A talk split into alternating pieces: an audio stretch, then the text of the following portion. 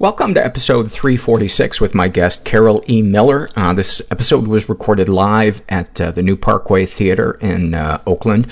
Many thanks to the East Bay Express for uh, underwriting the show and all the people who uh, who came out to see it. Uh, my name is Paul Gilmartin.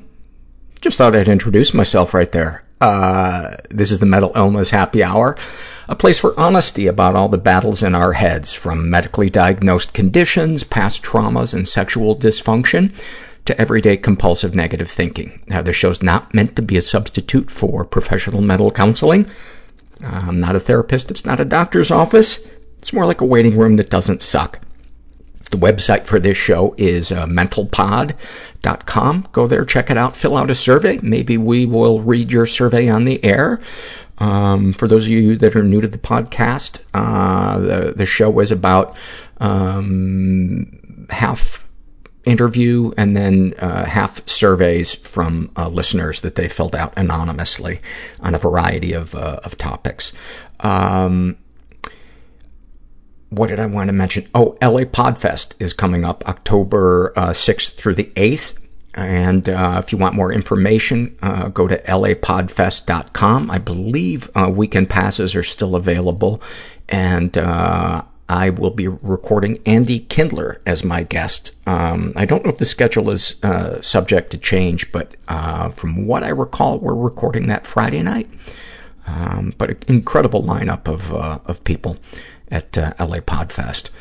So come on out and say hi. Uh, if I don't know if if uh, something sounds uh, audibly different, but I am in a different apartment. As I mentioned, I got booted out of my last one because I I was uh, I was the troublemaker that wanted things fixed and wanted an odd odor investigated. I I guess I guess I'm troublesome. So here I am in a new apartment and, uh, for the most part, I, I like it. It's a little, uh, more nightclubby than I kind of thought it, it would be. Uh, but it's got some nice amenities. Uh, the parking space is, I, I don't know what it's like for a baby to come out of a vagina, but it has to be roomier than getting out of my car. it is of course, why not put, why not in the, in the compact space next to me, the assigned parking, why wouldn't you put an oversized SUV in that? It just makes sense.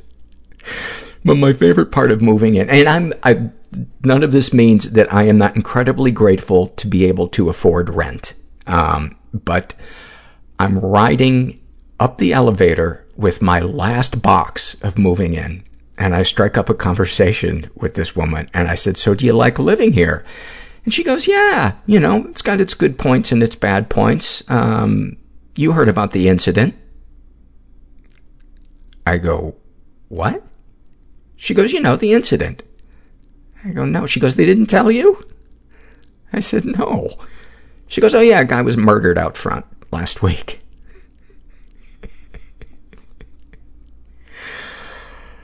Oh, my Lord.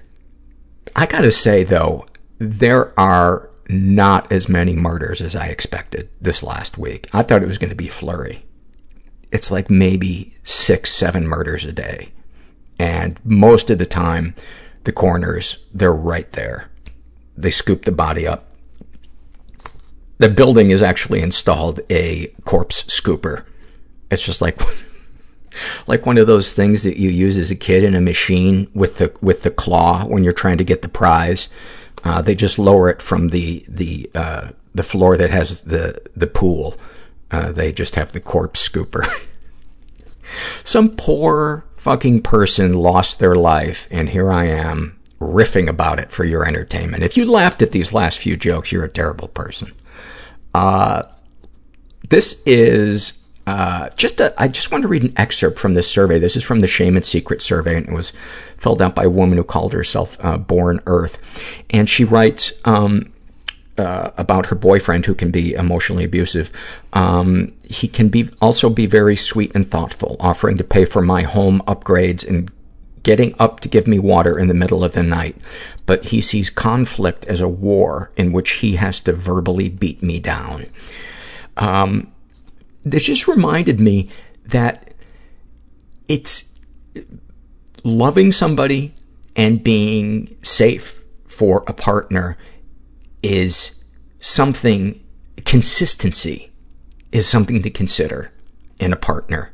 Um, because I don't believe, I don't look at it like one thing erases another thing. I just look at like what are, yes, people are able to make mistakes, but is there a pattern of abuse that has been brought to that person's attention that they are or are not concerned about and actively working to remedy through getting help or becoming more um, vigilant about catching themselves. Uh, and that is the thing I think to to focus on. That's and I should know because I cooked chicken on basic cable for 16 years. And sometimes I would wear a sweater.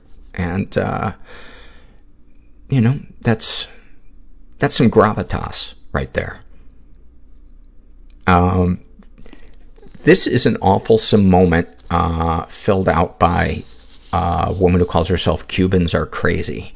And she writes, uh, and for those of you that are new to the podcast, we're, we're on the, um, new and noteworthy section of iTunes this week.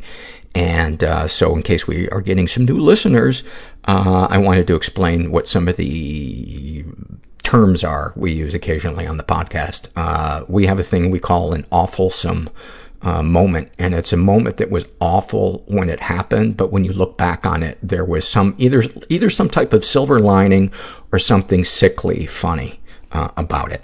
Um, and uh, she writes, I offered a male coworker a ride home from work one night. When he didn't have a ride, he usually just walked or called a taxi. Before I was even able to turn on the car, he ended up raping me. Two days after the incident, I heard my future mother-in-law tell my boyfriend that it sounded like I cheated on him and that I was trying to cover it up. Some things you, you don't even have words for. I don't even have words for that. What I do have words for is Warby Parker. They have glasses starting at just 95 bucks, including prescription lenses. The lenses include anti-glare and anti-scratch coatings. For every pair you buy, a pair is distributed to someone in need. Warby Parker makes buying glasses online easy and risk-free. I can vouch for that. I did it. They have a huge selection of uh, frames.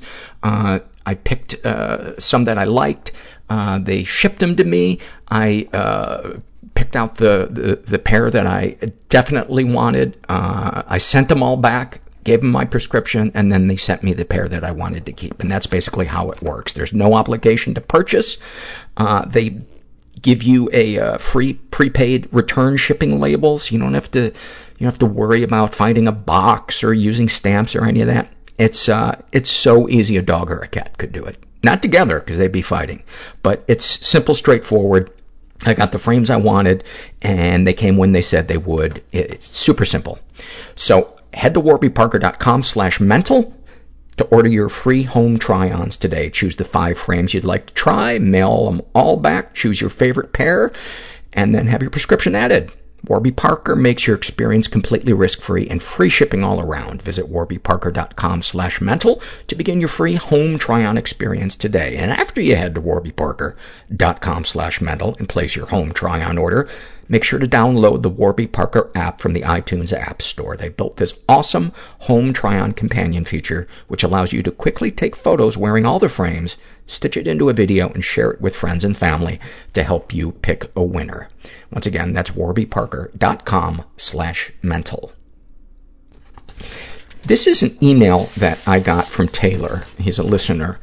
And um, it really touched me. And I also wanted to read it because, as I've mentioned, uh, one of our sponsors is BetterHelp.com, which is uh, uh, an online therapy provider that I love. Uh, I've I've been using them for over a year, and I've had a great experience, and I had a lot of breakthroughs with my therapist, Donna. So uh, Taylor wrote, uh, and I asked Taylor if I could have his his permission to read this on the air, and, and he had written to me while I was learning about Uh, learning that chasing the love and approval of my father was a lost cause, you were there with a guest who grew up similarly. When I was figuring out how to be vulnerable in my first ever relationship, you were there with a listener survey that got me choked up. When I couldn't seem to open up to a therapist about my porn addiction because I was so ashamed, here you fucking come with BetterHelp.com. I found a great therapist who previously struggled with a porn addiction. What are the odds? Uh, you, you're always around uh, Paul Gilmartin, and I love you for it. I'm sure you get a ton of these You Changed My Life emails, but I had to send it anyway. If you're ever in Ohio, it would be a pleasure to meet you and be a guest. Thanks again for all you do, Taylor. P.S. Who the fuck wants an unfrosted Pop-Tart? You and your bland Pop-Tarts can go fuck yourselves. Taylor, you had me at bland. Um, so yeah, if you want to know more about uh, BetterHelp.com, uh, go to BetterHelp.com slash mental, uh, fill out a questionnaire. You'll get matched with a BetterHelp.com counselor, and you can experience a free week of counseling to see if online counseling is right for you. And you need to be over 18. And I can tell you, I am a big believer in uh, in what they do. It's been great. And this is a survey. Uh, and we're going to go right to the uh, interview after I read this brief survey. This is an awful moment filled out by a uh, kid, actually, he's 17, uh, and he calls himself that one guy you vaguely remember from high school. And he writes, this is his awful moment. The first floor of my house was flooded last week by Hurricane Harvey. I spent the last few days ripping the floors, baseboards, sheetrock, and insulation out of the place I was raised in, and it hasn't been easy. Everyone thinks I took it really well because I'm not stressed out or scared or anything else. In fact, I'm actually kind of happy because my problems are finally valid. I'm so scared of being alive and so scared of dying.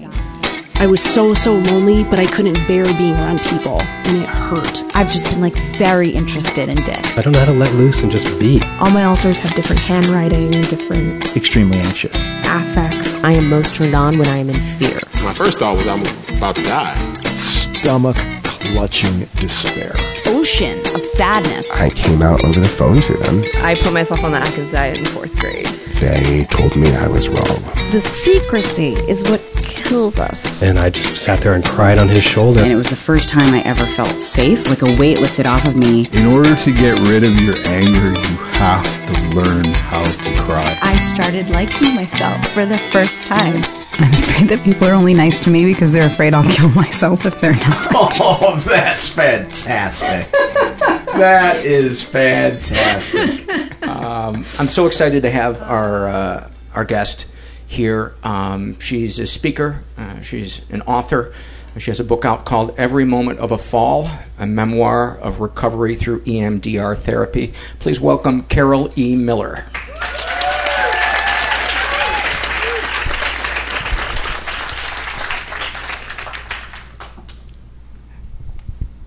Sit down. Let's talk about pain. Let's. Um, Carol has her uh, oh yeah her menopausal ice pack there, in, in case she's pressing it to her neck. Yes.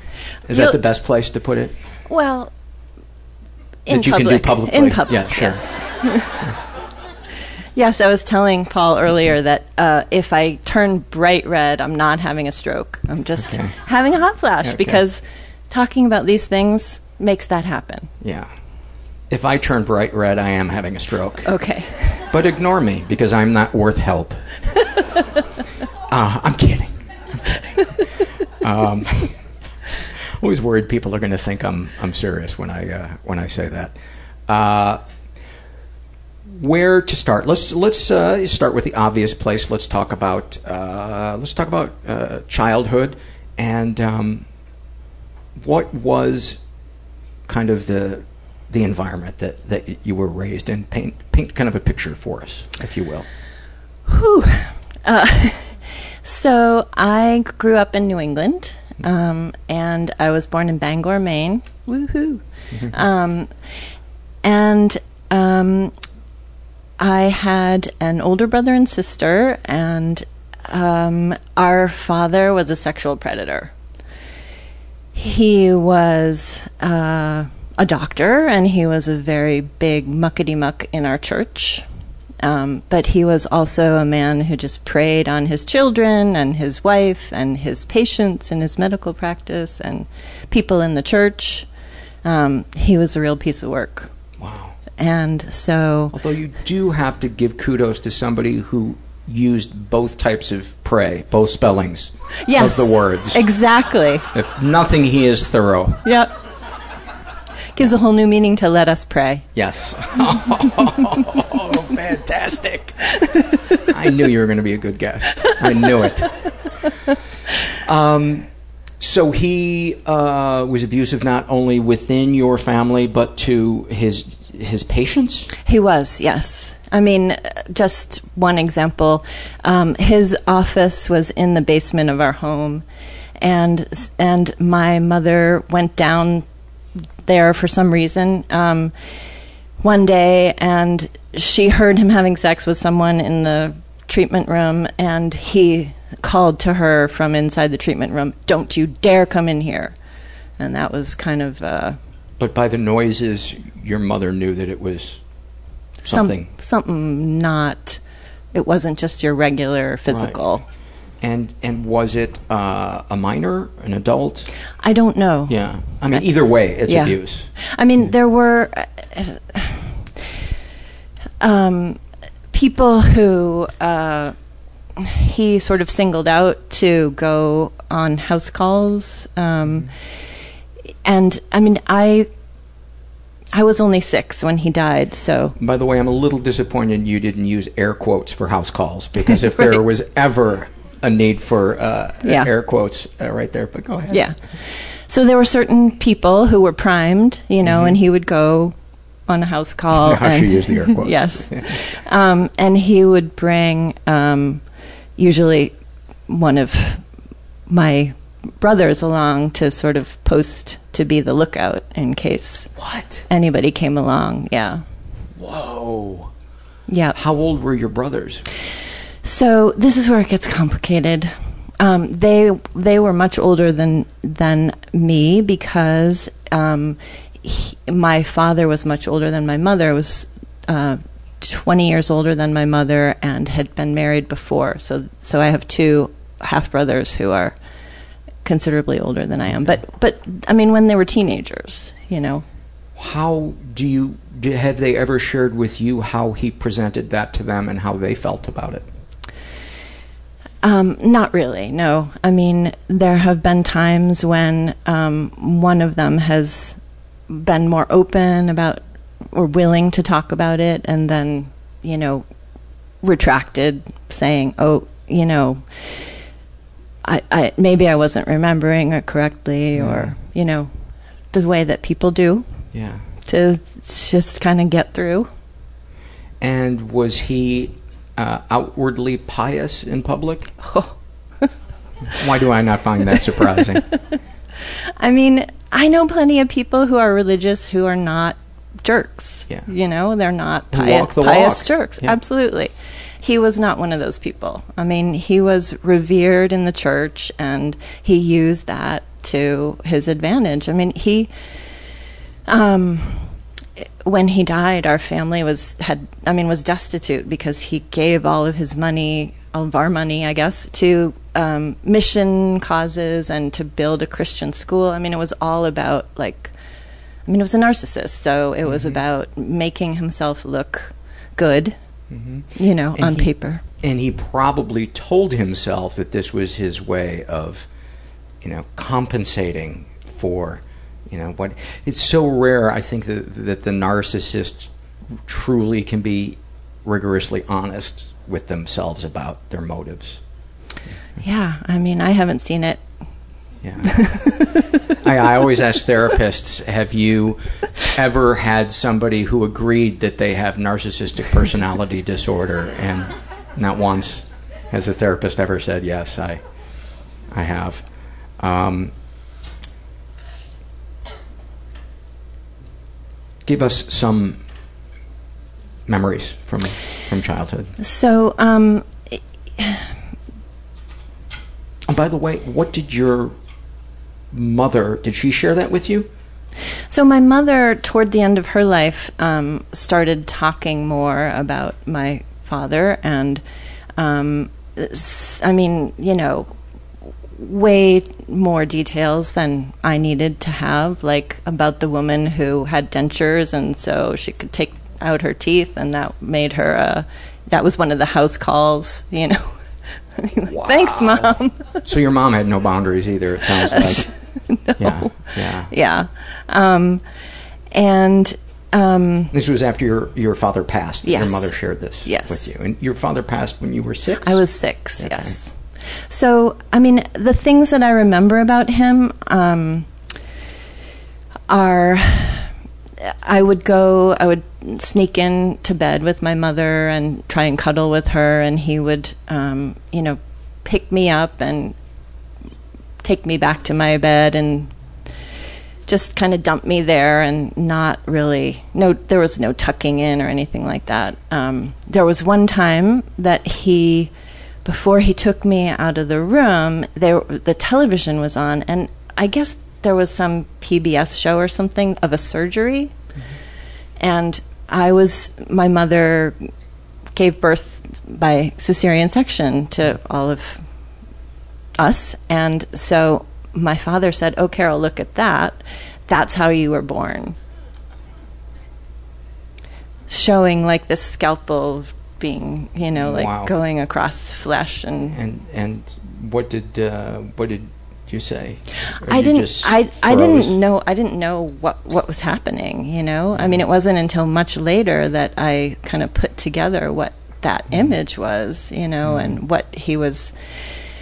Um, and I mean, another memory was um, he built a rowboat for us um, one summer out of just like random pieces of wood that were hanging around in the garage, and um, he brought it to. Um, we were staying in a in a boathouse um, that he had. Uh, that belonged to one of his patients. Um, my so my mother and my brother and sister and I were staying there for the summer. So he built this boat and he brought it to the beach for us. And he went to step into it and he put his foot through the bottom of it. Um, and he was really pissed. And so he wanted us to still use it. Um, yeah. Because he had gone to all this trouble. First of all, I'm surprised that he didn't blame anybody. Yeah. But uh, so, Yeah. how could you use a boat with a hole in the bottom of it? Well, precisely, yeah. but so what he did was he, um, you know, I was like, I, I was probably five. I didn't know how to swim yet. Um, I was kind of cruising along the edge of the water, and he came up behind me and put a, a life preserver on me and grabbed me and put me in the boat. And he grabbed my older sister and put her in the boat, and he just rowed us the heck out into the harbor and this water was coming in and coming in and coming in and I mean I think that was the first time I thought I was going to die. So, it, it sounds like one of the payoffs for him in his abuse is uh, sadism. You know, I mean, he sounds really um, like any chance to watch people suffer was um,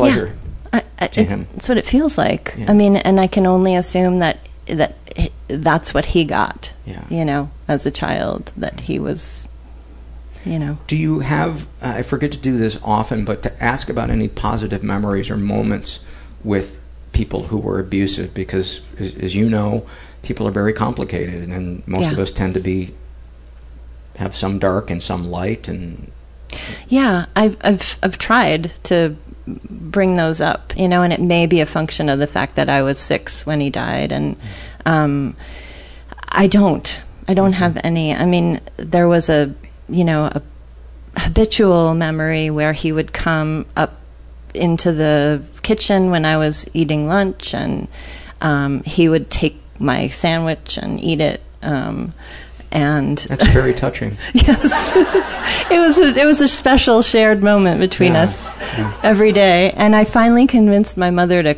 not to cut the sandwich so that I could have the whole sandwich in my hand and, or in my mouth. And and he was, you know, really unhappy about that. And so he picked me up, and that's one of the few times I remember being in his arms. And he took me into the bathroom to wash my face, but we stopped and looked in the mirror first, and he said, What a bad girl you are. Look at what a mess you made, and don't touch me with those hands. Um, so that was the that was what being held by him was like, I guess. Wow.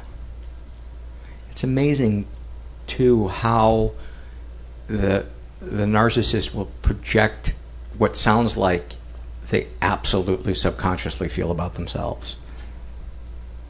Yeah. I mean, I feel uh, it's been only very recently that I've fully come to understand that he didn't see me. He didn't see me at all. He when he looked at me, you know, it was like a reflective surface that you know just went back to him. There's uh, a really interesting book uh, called the, uh, I believe it's called The Psychopath Next Door, and it's three case studies of um, uh, psychopathy, and and the author also talks about uh, sociopathic people and the difference between the two. But one of the things that she talks about when it comes to uh, psychopathy is that she she and apparently a lot of mental health uh, uh, researchers believe that it is a genetic thing, whereas sociopathy tends to be more envir- triggered by environment, hmm. and that the psychopaths um, uh, clearly lack the ability to experience empathy, so they view life as a game and people as chess pieces, but they need a bigger and bigger payoff to feel. Um, and so that's why they usually wind up escalating their behavior and burning their lives to, mm-hmm. the, to the ground. Um, but it's. Um, I try to remember that when I want to stab somebody in the eye that is doing that. That the, you know, I'm expecting them to do something that they are incapable of of doing, mm-hmm. um, and it's. But it's so hard. It's so hard. What do you feel and think as you as you think back on your father and? Um, I am only very recently um, uh, allowing myself to really feel those feelings and there's a huge i mean it feels like a lake of grief inside of me. Yeah. i mean it's just is there rage there too? I expect so. Um, yeah. i mean i haven't gotten to too much of it yet but i you know i expect that it will that's what octobers are for. Yes The trees yeah. get nice and bare. Yep. The days get short, and then it's time to get a baseball bat and go to work on a wall. Take out some kneecaps. Yeah. yeah. um, talk about, if you're comfortable, um, his predatory behavior within your family. Yeah. So, um, from the time that I was old enough to sleep in a big girl bed, um, and I don't remember when that time arrived, but um, my older sister and I, who is four years older than I am, shared a room. And so he would come into our room, and um, she was always his victim. And for a very long time, that in my mind meant it didn't happen. You know, it didn't happen to me. It it, mm-hmm. it didn't have any effect on me. Um, and only very recently did I say, kind of, um, well, wait a second. You know, I was in that room. Mm-hmm. Um, I would sleepwalk a lot. Um, I and I'm sure that I mean I would just kind of wake up standing at the top of the stairs, you know, and um, I'm sure it was to get out of there. I would um, go into my brother's room and wake up in the morning, and you know, in his bed. Um, yeah, there was a lot of traveling out of there, um, and you know, my brother, who's six years older than I am, told me recently um, that he used to dread when my when our mother would go to church in the evening because he knew that he was going to hear the crying and the, you know, Oh my God, that's from the room next door. Wow. Yeah. And so you you probably didn't know specifically what was happening. You just knew he was hurting your sister. I, I did, yeah. I mean, and I so buried that. You know, I mean, I recently had uh, went to work with a, a, physical therapist, and she was talking to me about um, my tailbone, mm-hmm. and um, she said, "So if you're imagine if you had a tail, it would be, you know, sort of flowing out from your tailbone. And she said, so if you had a tail, it would be between your legs. Mm-hmm. And when she told me that, I just thought, okay, mm-hmm. that has been that way for a very, very long time. I have had my tail between my legs since I was a very small child. You carry tension. Yeah, there. just yeah. like clutching, mm-hmm. you know. Um, so I, even though I didn't know what was going on, um, clearly the message got through that this is this is very painful. This is wrong, and y- you could be next. I've read more than a few surveys and more than a few emails from people who were that sibling in that mm-hmm. room and who felt helpless and who struggle to call what they experienced abuse. Mm-hmm. And uh, to me, it is so clearly sexual abuse because you're making somebody witness something and they're powerless. They're absolutely powerless. And on top of it, it's the person who's supposed to protect you. And yeah. um, and then you a lot of those people also then have the guilt of why wasn't it me? Right. What did I do wrong? I'd even had an email from one person who so longed for any kind of affection from that parent that they wished they had been the one who'd experienced it so they could have even had the littlest bit of physical touch from that mm-hmm. that person talk if if if you would about the ripples of experiencing that that somebody who hasn't might not consider? I mean, I think that maybe the simplest way to think about it is that the message is just so clear.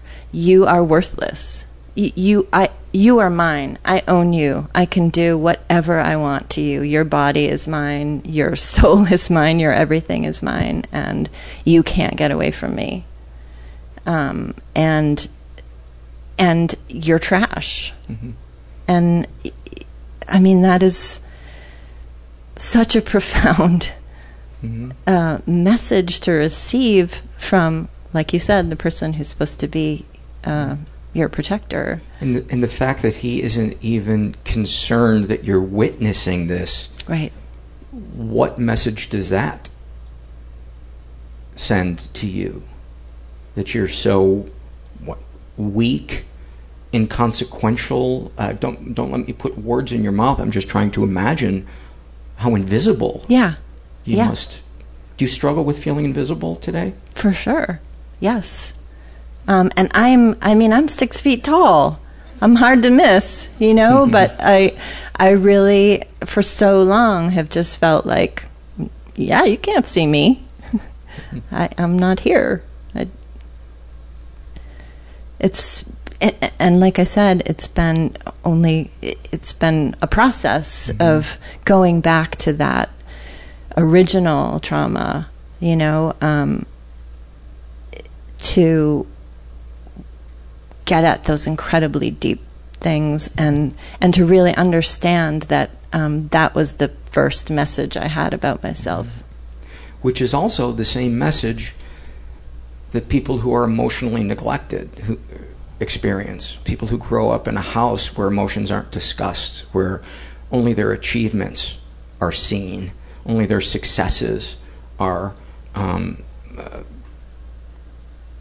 noticed, and and those people have such trouble validating their pain, their feelings of worthlessness, their confusion.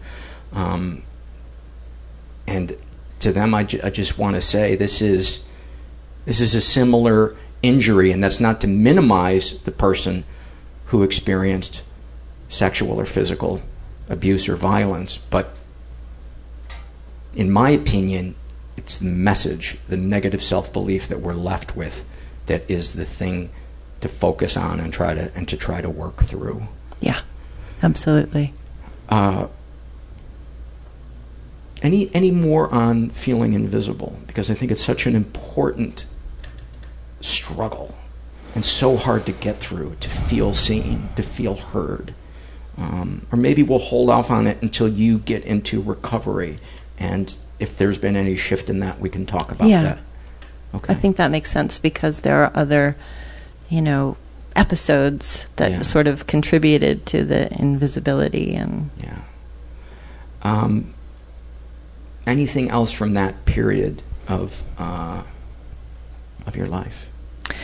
Um, y- y- you know what you were saying about um, hearing from other people uh, who have been siblings of those who were sexually abused is completely familiar. I mean, that I mean, it was a shock to me to hear my current therapist tell me that you know, Calif- in California recently um, there was a bill passed to compensate. Um, siblings of sexual uh, abuse in in the same way. Yeah. Um, and I just thought, what? You know, and that really felt like that. Um, well, it, you know, it's not as bad, you know, or it's not. It, it, it's not the same, and it's not the same, but it is. Traumatic. Yeah, It's traumatic. It's a it's a it's erasing it, Right. of the self. Right. And uh, also, I would say the parent that sits the child down and introduces them to pornography, uh, which then I would imagine is also very confusing if the child becomes aroused. Yeah. Because then there's all kinds of mixed messages. Uh, going back to uh, your mom, you, you said that uh, later in her life she shared too many details with you, etc. And we kind of got off. I took us off on a tangent. Um, what do you remember her sharing about your father uh, after he died? Um, it, it wasn't until much later, um, you know, it wasn't until I was an adult um, that she would talk about him. But, um, you know, she admitted that he would rape her. And, um, you know, she was talking about how he raped her one time when we were in that boathouse, which was tiny. And I said, well, like, where? And she said, "Oh, he just, you know, like went over in a cuz we were all sleeping in the same room and she said, "Oh yeah, he just took me over here and that was it, you know, like and we were right there in the room." Um so but but, but my mother also um, would say things like, you know, um, when your father would go to hit you kids, I would beg him to hit me instead. Um, and Jan, who's sitting right over there, was the first person who said to me, "What?" and because for my mother, that was always like her badge of honor, you know, like oh, I put myself in between your father and you, and I was going to sacrifice myself. And uh, I, for the first time in therapy, I heard, you know what? That's not what you say to somebody who says that. Yeah, nine one one would have been a Yeah. nice me- middle ground. Yeah. Yeah, exactly. Or if you lay a finger on these people, you're so out of here.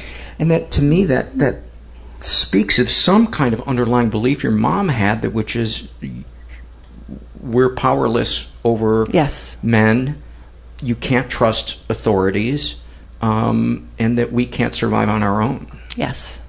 Do you feel like that message was consciously or subconsciously passed along to you? Absolutely. Yeah. Uh, what's the next part of The story. the story, your life, anything that you would like to talk about? Um, so, as I've said a few times, he died when I was six, thankfully. hmm Um, You stabbed him Yes. from behind, I hope. Yep, I stabbed him in the back of the kneecap. Yes. and he he bled very slowly. um, Yeah, and my mother remarried a little less than two years later. And um, my stepfather adopted my brother and sister and me. And he had a daughter who he had adopted during his previous marriage. So we got a younger sister. Why would he need to adopt you if he was with your mother who gave birth to you? Yeah, I mean, he, I think it's. I mean, he had new birth certificates made with him listed as our father, and So he sounds like a narcissist like your other father. yeah, Yeah. yeah.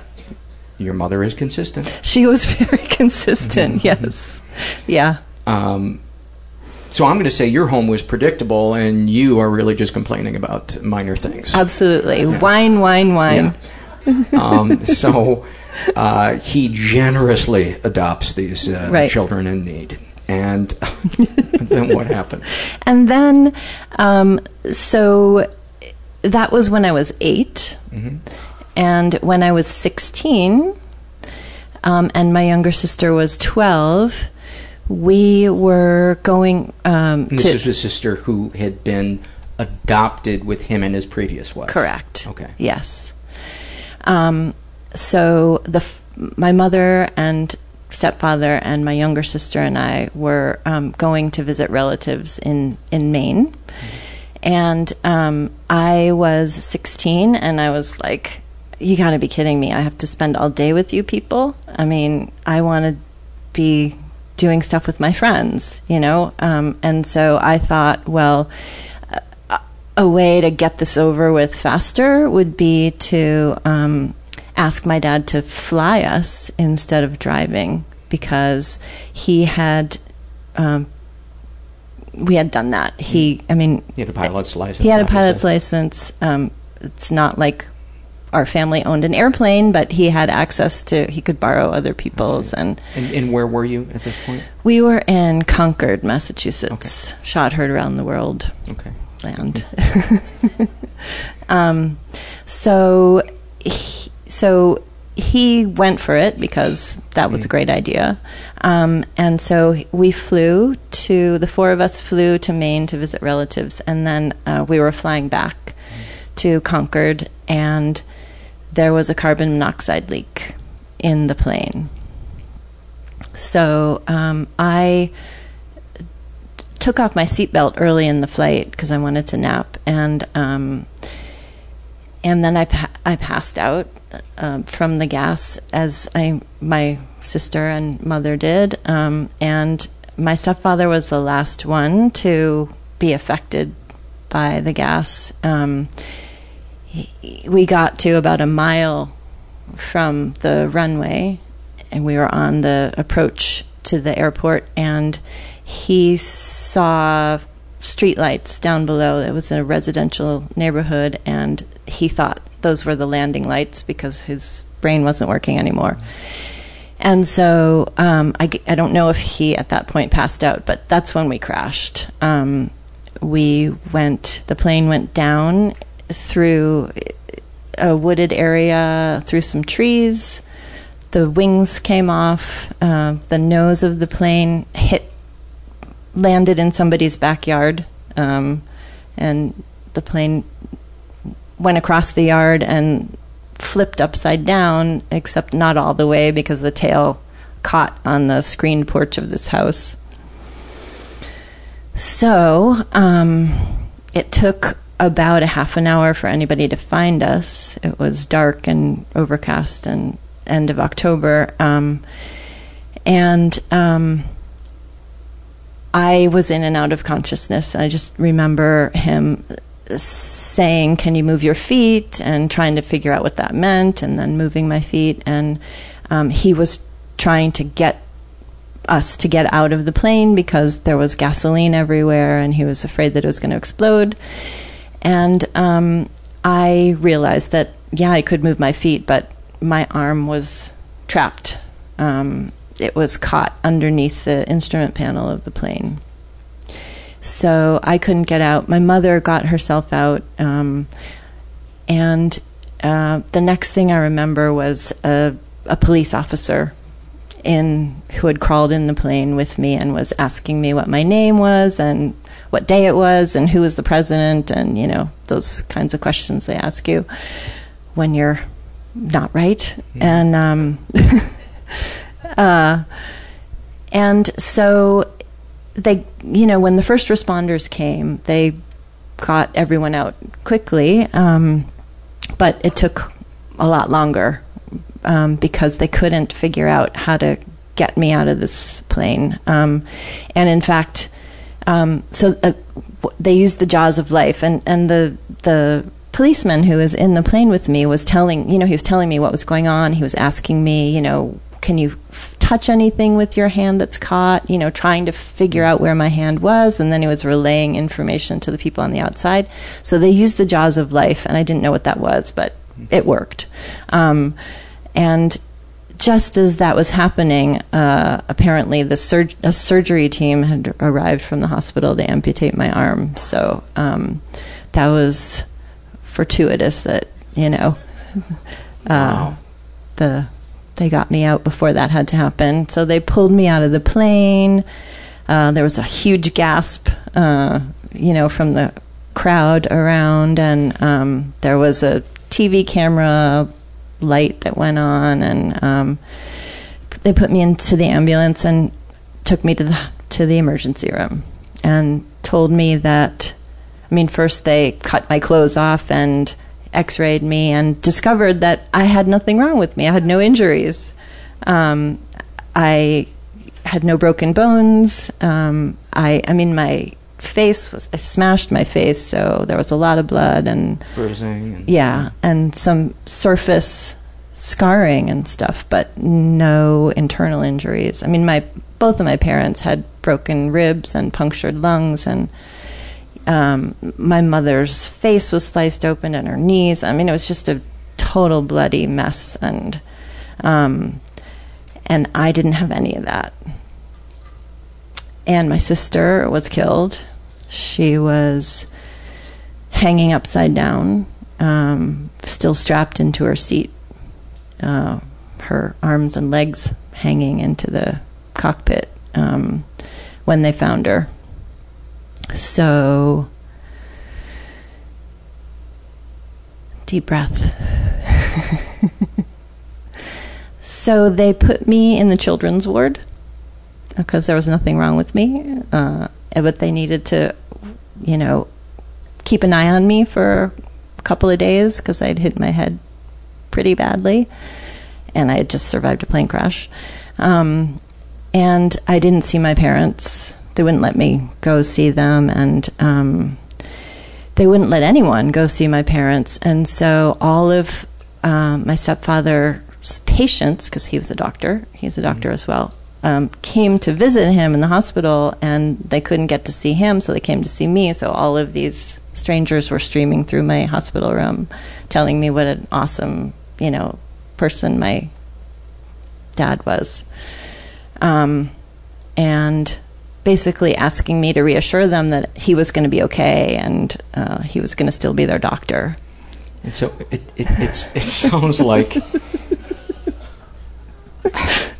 first of all, your, your dad met the right people. Uh, uh, did they play like narcissist bridge on Wednesday nights? um, I mean, we can look back on it now, and this this was in the seventies when this happened. This was seventy nine. Yeah, it sounds like this was back in that era where we weren't really conscious that much of emotional trauma, and yeah. we were just focused on uh, physical trauma. And I imagine every person in this room and people listening to this are just thinking, "Oh my God, somebody go hug that girl yes. and tell her." you know, we're going to get you through this, and um, your body may be okay, but um, this is this is it's right that you feel scared yeah. and shaky and confused and talk about all the feelings that you remember feeling thoughts you remember thinking um, you know uh, the fact that i was not wearing my seatbelt was sh- sort of like the first, and I was not injured.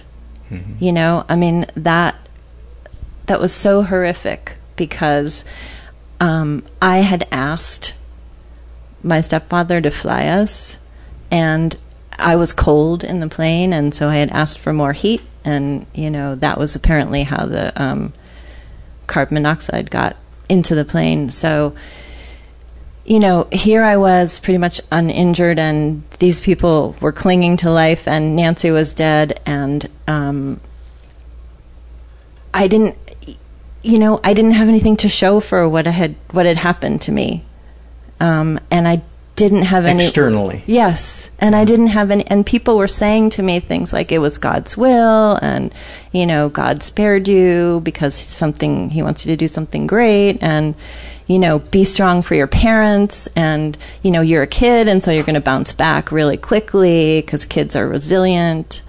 Um, and you know, and what they weren't asking was, you know, please um, don't cry in front of me because this is too hard for me to think about. Um, and I just, uh, you know, I was very obliging. Mm-hmm.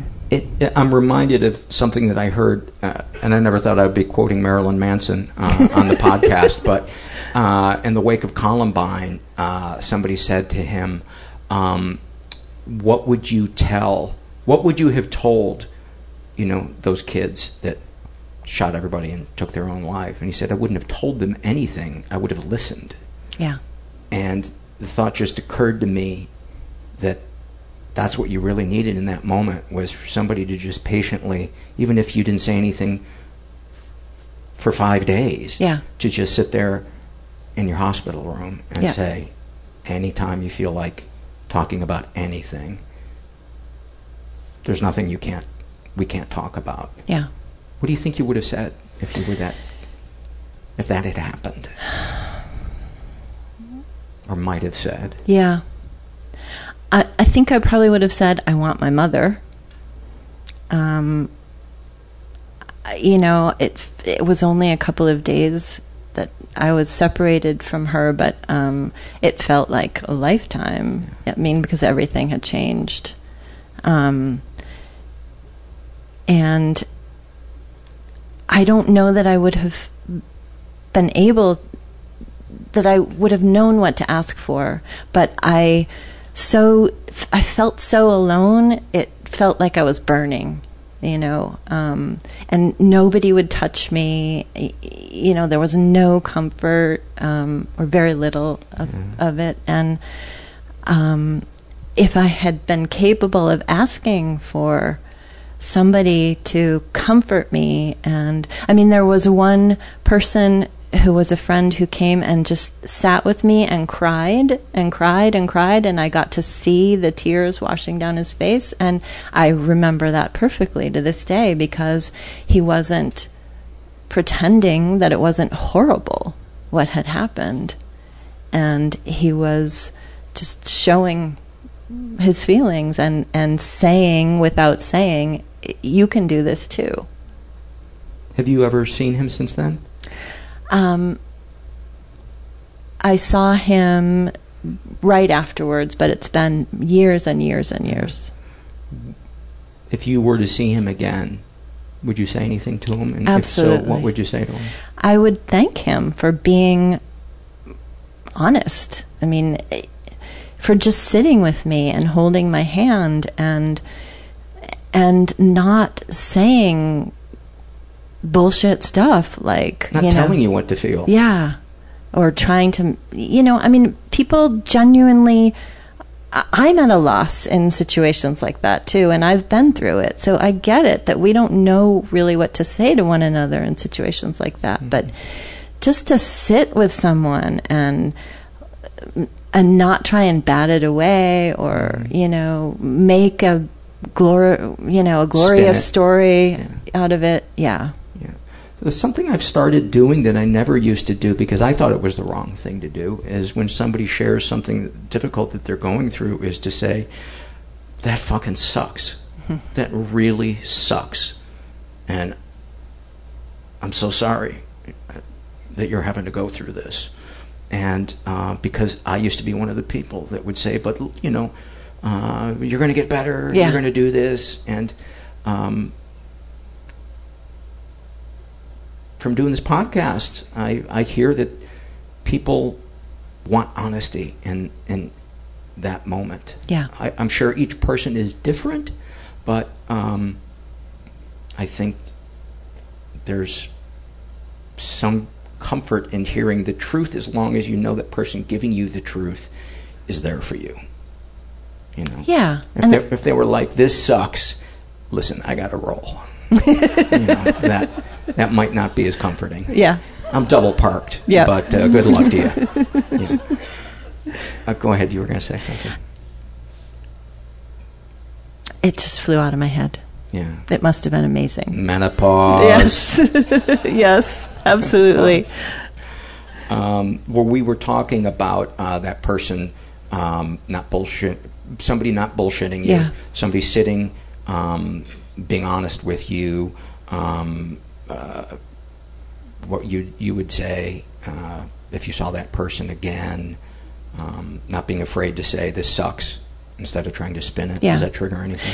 I mean, we just weren't allowed to in in in my household after that to say what we were feeling about that. You know, I mean, my stepfather made it clear very early on. He said, "You know, um, this hurts me more than it hurts you." Basically. How odd of him to put himself before you. Yes. like this was, you know, much Yes. worse for me than it was for you, and so that's how we're gonna play this. Yeah. Um, and you know, I didn't know anything about anything. I didn't know anything about trauma. I didn't know there was such a thing as survivor guilt. I didn't know squat, and I just knew that I felt incredibly alone, incredibly isolated. Um, that nobody saw me and nobody wanted to address. Validate what you were feeling. Yeah. And you know, I imagine in your stepfather's brain, assuming that there was, you know, some some good intent, that it was his awkward way of trying to say, um, "I'm feeling your pain. I'm sharing pain, the feeling of pain with you." But Yeah. to compare it and to rank it in an order, I think is um, a poor a poor choice. Yeah, I mean, I, there was another awkward instance where um, soon after he got a, was released from the hospital, he he told me um, about something that I did in the in the emergency room that I had no memory of, but apparently I said something to the attending physician about um, that I had tried, I had felt the pressure changing in my ears when we were coming down in the plane, and I couldn't wake myself up to fasten my seatbelt. Mm-hmm. And so that made them think, oh, okay, we're going to test for carbon monoxide poisoning. And, Oh. and they tested my stepfather's blood, and sure enough, the markers were there. And so he told me that story, and he said, "So you saved my life because if if you hadn't told me that, I would have had to kill myself." Um, and and it was kind of like I'm trying to say thank you, but it was more like um, being on stage and being handed a plaque. Right. and then getting a handshake, you know, a hearty handshake. Um, so, It's it's amazing how people who are seemingly well intentioned, without having emotional intelligence modeled for them, how badly it can be fumbled, Yeah. and misinterpreted, and uh, just come out completely the opposite of what that person intends. yes.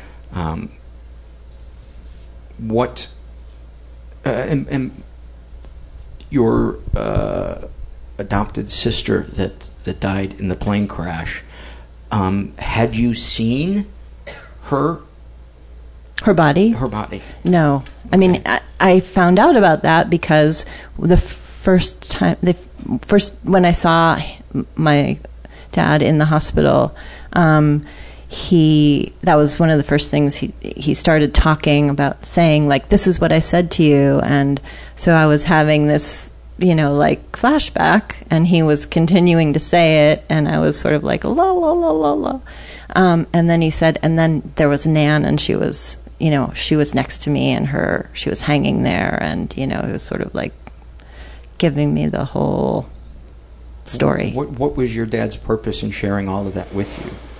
Um, I think that he needed. I mean, he was he needed A 16 year old shoulder to lean on? right. yeah, he needed an audience, and Yeah. It sounds like, too, like he might have needed to heard, hear himself talk about how hard he tried to to Mhm. take care of this awful thing Yeah. that happened. Um, yeah. so then what? So then, um, I that that happened my junior year of high school, and I this went was 79? 79. Were you yeah. comforted at all by the release of My Sharona? Um, no, uh, uh, may, I always Hey. thought it was a pretty shallow song, but there's a chance. It's, it was a pretty upbeat number. And, you know the uh, cars, yeah, but Okay. um, um, my Sharona didn't do it. Uh, um, when I was in my sophomore year of college, I went to therapy for the first time, and at, at whose behest? my par- my I mean my older sister kind of got the ball rolling and the dean of women recommended because I was not performing well um, and so and my parents said yeah maybe it's a good idea and um, so I went and um, it didn't it, she told me that I was mildly schizophrenic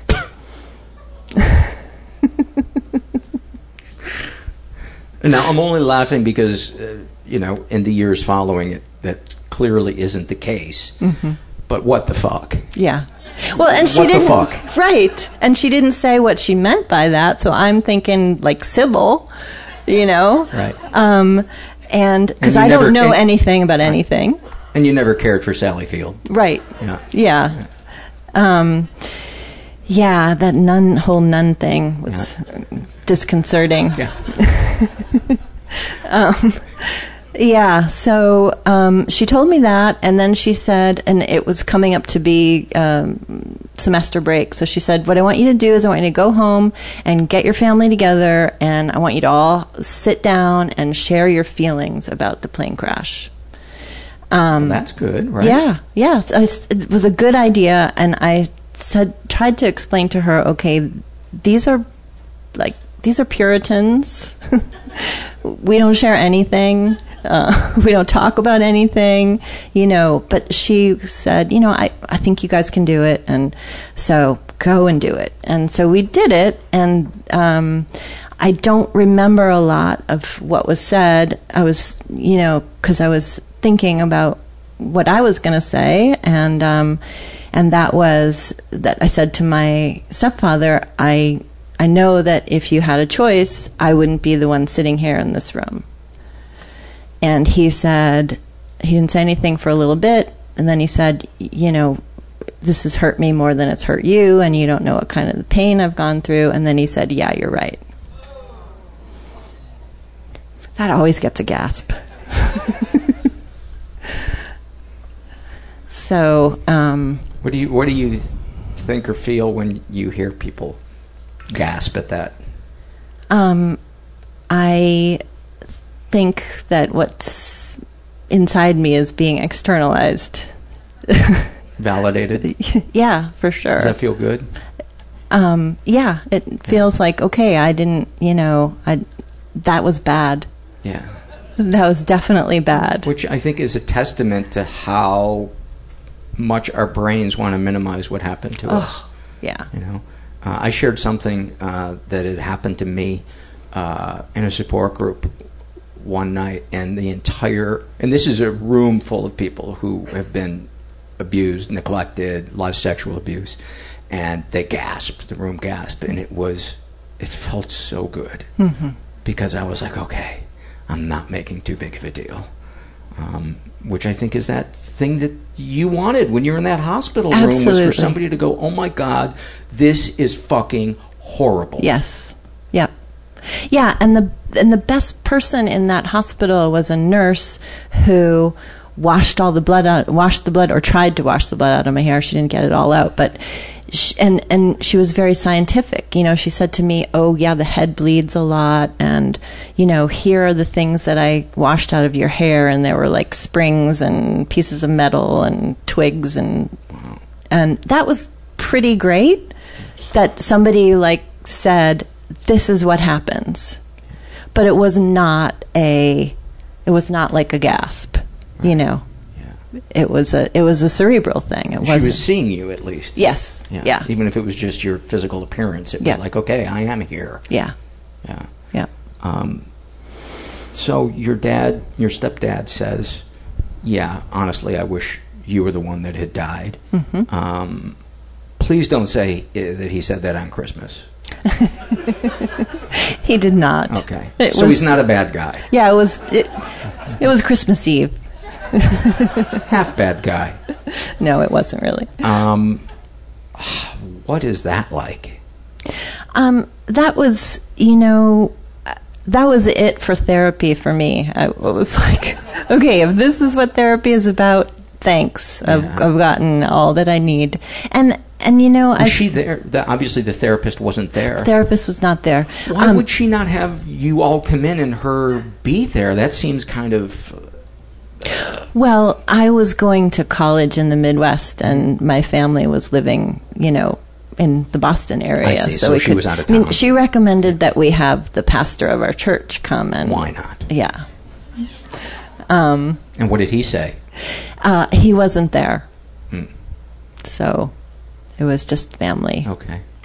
Um, but the thing Did that, anybody say anything to your dad when he said that? Well, I was just going to tell you. So my mom, so he he pulls the perfectly pressed handkerchief out of his back pocket and is wiping his eyes, and my mom jumps up to comfort him.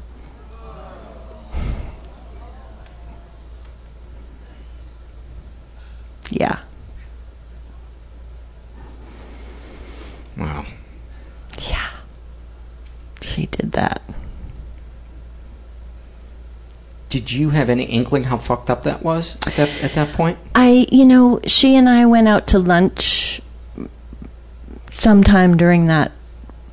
I, I don't know if it was during that break, semester break, or if it was sometime after that, but within not too long after that experience, I said to her, Look, you know, this guy is not my biological father, and I'm done. You know, you, you know, I, I don't have any reason to try with him anymore because he's just made it clear that you know I'm not I'm not important. I'm not wanted. Yeah.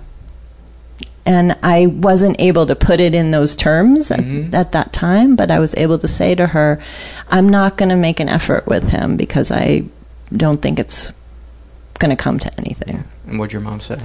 She kind of said, "Oh, honey," you know, and I okay, you know, she didn't say um you have to obey him. Um, but she was pretty non-committal, pretty passive about it, and you know, in her consistently passive way.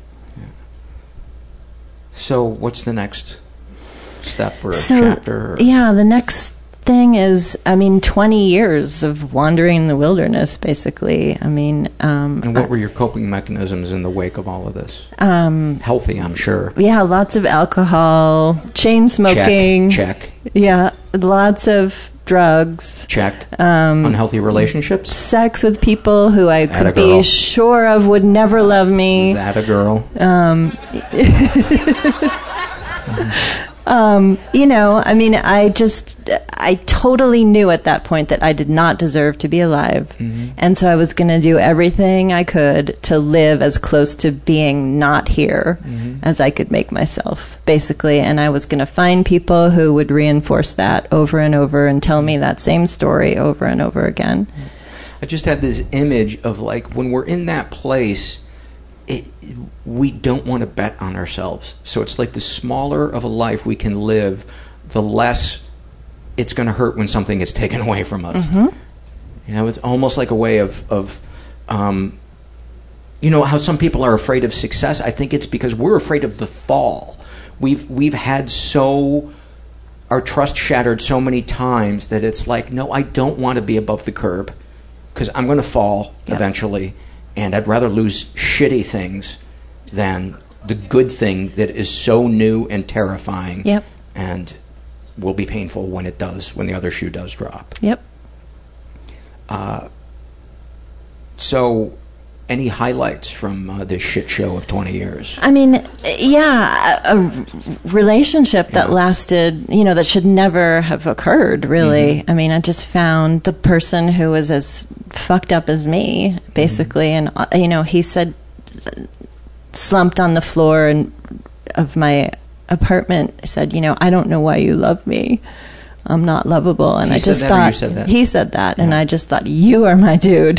'Cause- I totally get how I totally get that. That's exactly how I feel, and I'm going to fix that for you too. Uh, Uh, It's so common. Yes. It's so common. Yep. I don't want to look at my pain, so let me fix you. And Yep. you being fixed will fix me. Yep. Yeah. Yeah. Yeah. And so um, I got to the point where I was 39 years old and I really, I, I couldn't get off the couch. I mean, I was, he and I had moved to San Francisco and, um, you know, I had all these grand plans about how I was going to, what I was going to do here. And um, I just couldn't scrape myself out of bed, basically. Um, and, um, I remember thinking everything interesting about me has already happened. I was 39 and I just thought, okay, now it's just like coasting downhill for, you know, the rest of it. Do you feel like that was also aided by the way uh, society physically views aging women, or do you feel like that was just because of you and your story? Oh, it was, I'm sure both. Yeah. Um, Um, talk about, uh, I don't know how, how much time we'll have to, to devote to it, but I feel like we haven't talked on the podcast enough about um, the uh, women as they age, and, and men to a much, much smaller degree being relegated to the sidelines as they, Yeah. as they age. Funny you should say that because um, the thing that got me back into therapy at age 39 was I discovered that my partner was um having an affair or a series or who knows how many. Um, and the one that I sort of copped onto was with a, a colleague of his. And um, of course, my first reaction was, well, of course he's having an affair. I mean, look at you. Like, who wouldn't have an affair on you? Who wouldn't cheat on you? Um, and he, in part of his denial was he said, Well, you know, we're not doing anything, and she reminds me of you when you were younger. Wow. the history of people saying the wrong thing and thinking they're saying the right thing is staggering. Yep. Wow. Yep. Wow. And, and after that gem, he said he sort of intimated that if I got into therapy, he might not leave. He might cons- reconsider, you know, and not leave me. So I thought, okay, um, it's been 20 years. Maybe I'll give this another shot because I I was desperate to, you know, keep that amazing relationship going.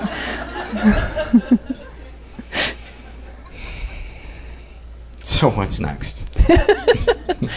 or uh, uh, if you have more to uh, uh, elaborate on about that that dynamic. Um, you know, I mean, I that's what drove me to therapy. I was that desperate, um, and fortunately, I um, met Connie Rubiano, who's somewhere out there, um, and started working with her. And Is Connie out there? She is. Okay, I thought she abandoned you, so I just wanted to make sure. um, yeah, but I, I made it clear to her. Like, I, I think when we first talked on the phone, I told her about the plane crash. But then I kind of marched into the office and said, and she would bring it up, and I would say, "No, "That's not important. That's that's not what we're here to talk about. We're here to talk about how to fix this relationship." Oh my god! Yeah, that's And so she- fantastic. And she kept, you know, it was like six months, and she would say, you know, she would slip it in every once in a while, and um, and and finally she used the word trauma, and I was like, "What are you talking about?" and and and she told me uh, that she had referred an, um, another person she was working with to uh, an EMDR practitioner, mm-hmm. and um, she couldn't remember what those initials stood for. Mm-hmm. Uh, but she said it, it it works pretty. It worked well for this woman, so you might want to try it for yourself. And this I must have been in the infancy of it too, right? Um, it was in the early two thousands. Okay. Um, so yeah, there wasn't much out there about it. So I At went. At least in terms of it catching on. Yes. Yeah. So I went home and I googled it and I found out that it stand, EMDR stands for eye movement desensitization and reprocessing, and I thought, oh shit. Um, first they hypnotize you and then they brainwash you. I'm in. I'm in. I, I so want to go meet there. A shitty guy there. yes. Yeah. And so, what do you remember uh, feeling as you started doing it? Um, it just, I mean, in the first session, um, it opened the floodgates, literally. Like, I've never sobbed like that before in my life because I was in that plane and I was trapped and there was no one there and I was never going to get out and everyone had left me there alone. I mean, that was, it was the most bottomless feeling of despair I've ever encountered. And I just wept and wept and wept and wept. And then. How did the waiting room react? yeah. exactly. Can you imagine yeah. being in the waiting room? Next. the fuselage is on fire and Dad hates me. knock, knock, knock. Hey, it's three o'clock. Yeah. Can you guys wrap it up? Yep. Um, how long did that feeling uh, last, and what did you feel like uh, in the hours or days after that first session? So that. Um,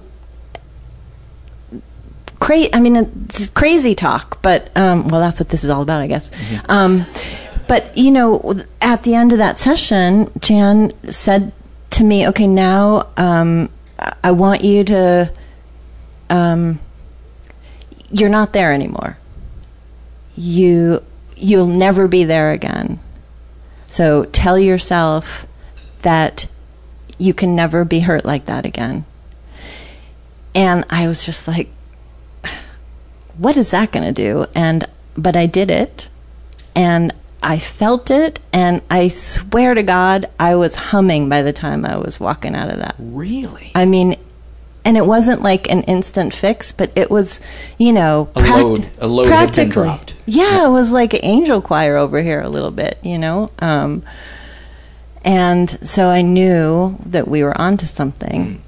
And I know I just want to say to anybody out there listening, it, it, EMDR, from what I understand, is not always that profound and dramatic and instantaneous. So right. I just I want people yes. to know that go try it. it its yes. results may vary. Yes, it's different Um, for everyone. Yes, I have had positive uh, results from EMDR, but mostly it, it just involved me going to sleep and napping for two days solid. Um, Yeah. But I do remember feeling.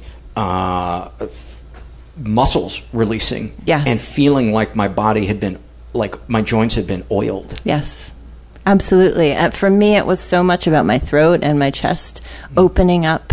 Um, I mean, there were birds flying out of my throat. Mm-hmm. There were all kinds of things like that happening that were. Um, the, the feeling of it or the image I mean, of it the or- image of it, yeah. I'm assuming it wasn't actually happening No, it wasn't actually happening, but because we know birds come out of your asshole not Right. out of your throat the pretty ones yeah. Go Yes. ahead Yeah, it was kind of creepy that last, it took a really creepy turn right there at the end yeah Maybe in the beginning, but go ahead. The white ones come out of your mouth. That's right. the brown ones come out of your Right. ass. Thank you. Good night. so Yeah. you were feeling light. You were feeling Yes, I mean it was really like I had been walking around in this like wearing all every shred of clothing that I owned and and I had sewed like lead weights into everything mm-hmm. and like, you know, sort of one glove or sock or sleeve or whatever at a time I was shedding these layers and these layers and I was getting, you know, I was like felt like I was off the ground by the At- end of with each session. Yes. Okay. Yeah. And would you spend multiple sessions on one event? Yeah, I mean, we spent a lot of time just going back to the plane crash, Mhm. um, you know, back and back and back. Um, and then we started to move to other things that, you know, some of the things that I talked to you about earlier about the, the boat with the hole in it, um, you know, um, being in the room where where my older sister was abused and um, I mean I had this one experience where I it was the thing that told me that I wasn't making this shit up that this was actually a, a real thing. I um, I was in our room and I was hearing the whispering and the whimpering over on the other side of the room and I had this feeling like why doesn't he ever come to my side of the room? And I was so freaked out by that. I ripped the headphones off and I was like we got to stop. And um and and we talked about it and Jan said you know of course you would if you were 4 years old you would wonder why your your father wasn't coming over to you know sit on your bed and pay attention to you. And I was I mean and and I, I think that was the thing that really clinched it for me like this is we're we're going to real places here. Yeah. and yeah. That's intense. it was so That's intense. It was yeah yes it was When do you first remember feeling I'm healing and the way I'm seeing the world is different? And the way I'm seeing myself is different. Um, and, and, and before you answer that, um, is that considered cognitive behavioral therapy? Uh, her saying to you, you, you are not still in that plane. Um, this was something that happened in the past. Is that Connie? yeah Is that let's it? let's ask an ex- expert about Yeah. that No. Oh, challenging irrational thought. Another another person said. I was just curious what that kind of gets filed under. Um, you don't have to say it with such hate, Connie. no no that was Jan Look, or Jan. Look, we all know I'm an idiot. Um, she's pretty hateful yeah. but she's inexpensive. So, right so um, that's not true. We all know no therapists are inexpensive. Right. Um, that's not true. So, what? When do you remember feeling a shift in your day to day life, as opposed to just a, you know, an epiphany, uh, where it, it felt like, oh my God, this is taking hold. My relationships are changing. My view of myself is changing. My view of whatever. So I, in that initial uh, course of EMDR, it was 14 sessions, um, once a week, uh, and I would say that after the third or fourth session, I really, I was talking, I was trying to convince my partner. You know, I was telling my partner about what was happening, and I was excited, but I also felt like. You know, I mean, he was sitting there with his arms crossed, saying, "You know, So he was off the kitchen floor. Okay. I'll believe it when I see it, kind of a thing. Um, and you know, other people were commenting like, "Wow, you seem, you know, like you're walking three feet off the ground," or you know. But uh, so it was evident early on, um, and I really noticed it. Um, Isn't it, funny how sometimes it, it other people are the ones that see it in us before Yeah. we see it in ourselves? Yep. Yeah, which is why I think support groups and having human connection is so important because they often can see us, uh,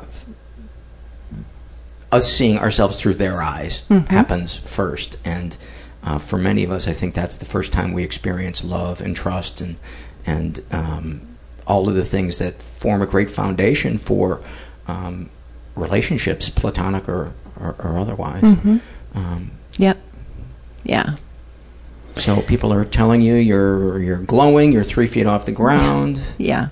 And I mean, we were slogging through some very, very deep shit, you know, and working hard at it. And, um, you know, it wasn't like suddenly I was, you know, fixed. Um, but we got to the point where um, I no longer believed that I was responsible for that crash. I, I no longer believed that I killed my sister, that I made the plane crash, and and I n- no longer believed that I didn't deserve to be alive, um, which was pretty radical. Um, after carrying that around for so many years. It's it's amazing what the kind of healing that can uh, take place when we dive into the work and Yeah. trust. Yep. Trust someone and trust the process. Yeah, and you know, uh, it's I, I've come to sort of understand that um, that was the sh- that was the um, guilt part of my therapy. You know that we were talking about. That you caused the crash. yeah. That that you were an omnipotent piece of shit. Right. Right. Right. Isn't that funny? The the Yeah. We're, Yes. What, is it, what do they say? Piece of shit. The world revolves around. Yeah. Um, And then when I started to, uh, I decided I was going to write about it. I wanted to write about the story. I wanted to write about the therapy because there wasn't much out there for lay people. Um, and um, I started researching it, and I found out that there was an FAA report, and so I ordered a copy of that. And it turns out that there was a um, a malfunctioning instrument in that airplane, and my stepfather knew about it, and he flew anyway. And that was pretty. Even though I had already gotten to the point of knowing that I was not responsible, that was a pretty sweet and horrible yeah. thing to discover after the fact. Isn't it crazy how complicated shit is? Yes. How just the most fantastic and horrible thing can be in the same thing. Yes, totally. It's- no wonder we go to therapy. You Mhm. know? Yeah. No wonder. Yep. Um, talk about the difference between guilt and shame in your recovery. Yeah. So I'm in the shame phase now. I'm, you know, um, and it goes back to the stuff that we were talking about at the beginning because guilt is about what we've done and shame is about who we are. And the who we are part is so much harder to get at and address. Do you think that's because it's been pounded into us usually through our, our home environment, whereas the guilt tends to be around a singular event? Or is it the nature of guilt and the nature of shame? Um, I, you know, I'm sure it's different for everyone. I mean, y- you know, for me, there was this obvious one huge event in the in the plane crash, and it was. In addition to survivor guilt, there was all of the things that I, the story that I invented about what what I had done to make it happen, and I could do something about that, you know? I mean, it's really what it felt like. And the other part of who I am, um, I just kept at arm's length for much longer because what can I do about who I am? Yeah, it seems like the lengths our brain will go to avoid the thought that the world can be cruel and random, uh, and that we ultimately have very, very little control. Mhm. Um, it's such a terrifying thought.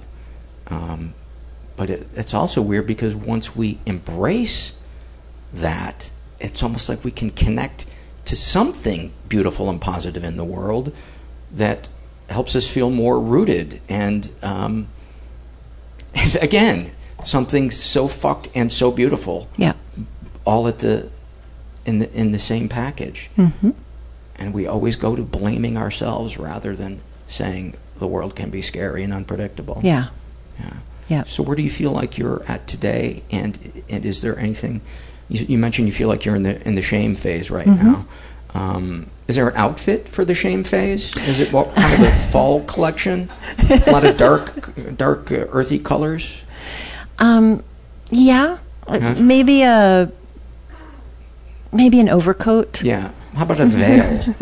oh, that'd be good. Yeah. I could add Yeah. like a mantilla, you know, some elaborate Yeah. kind of yeah. Yeah, I think though you have to make the the veil black and the Mhm. coat brown, just so it also clashes Mhm. and looks awful. Mhm. Um, so you're dealing with the shame. Yeah. And, you know, I have um, found that, so now I have two therapists again, um, two different therapists. Um, One for the EMDR. And well, when I was doing the EMDR, um, yes, I was doing that with Jan because Connie didn't do EMDR, and then I moved away from San Francisco, and so I had to. Uh, when I wanted to get back into therapy again, started working with um, a, another, a different therapist, and what I discovered was that um, we were talking about abuse, this, and it was so hard. Sometimes it was like she would say something and it would make sense, but then it would slide out of my brain. Like I couldn't hold on to it. And I couldn't conceptualize a lot of these things. And I just started to, and we, and we talked about it, and it happened before I had symbolic language to describe what was going on, you know, before I really had a way of making sense of it. And so I realized that something more somatic, you know, in the way that EMDR is really based in the body, was going to probably really help me. Yeah. So so like a uh, a, a sensory education. Yeah. You know, in addition to the Yep. uh, you know intellectual. Yes, absolutely. Because I mean, for years I was like, everything below my neck is just a write off. You know, nothing. The only thing that's important is my head and my intellect. And um, so, what I am doing now is learning how to live in my body. It's Um, pretty fantastic, isn't it? Yes. It's your friend, man. Totally. It is your early warning system. It gets you around. hmm It does amazing shit. It totally it heals does. itself. Yeah. Yes. Yeah, and it's you know like got all of these crazy feelings to you know pop out at any particular time and Talk, talk about some of them.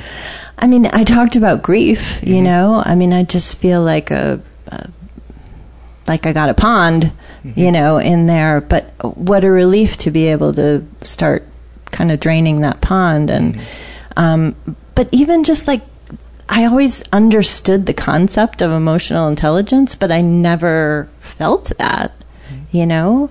Um, and to be able to feel what that feels like and, you know, be in therapy and just sit and something comes up and I, instead of saying, well, that doesn't make sense and batting it away, just like saying, okay, this came up, so let's deal with this. Um, is I mean, it, it- you know, I it's pretty basic, but it's n- not been basic for me.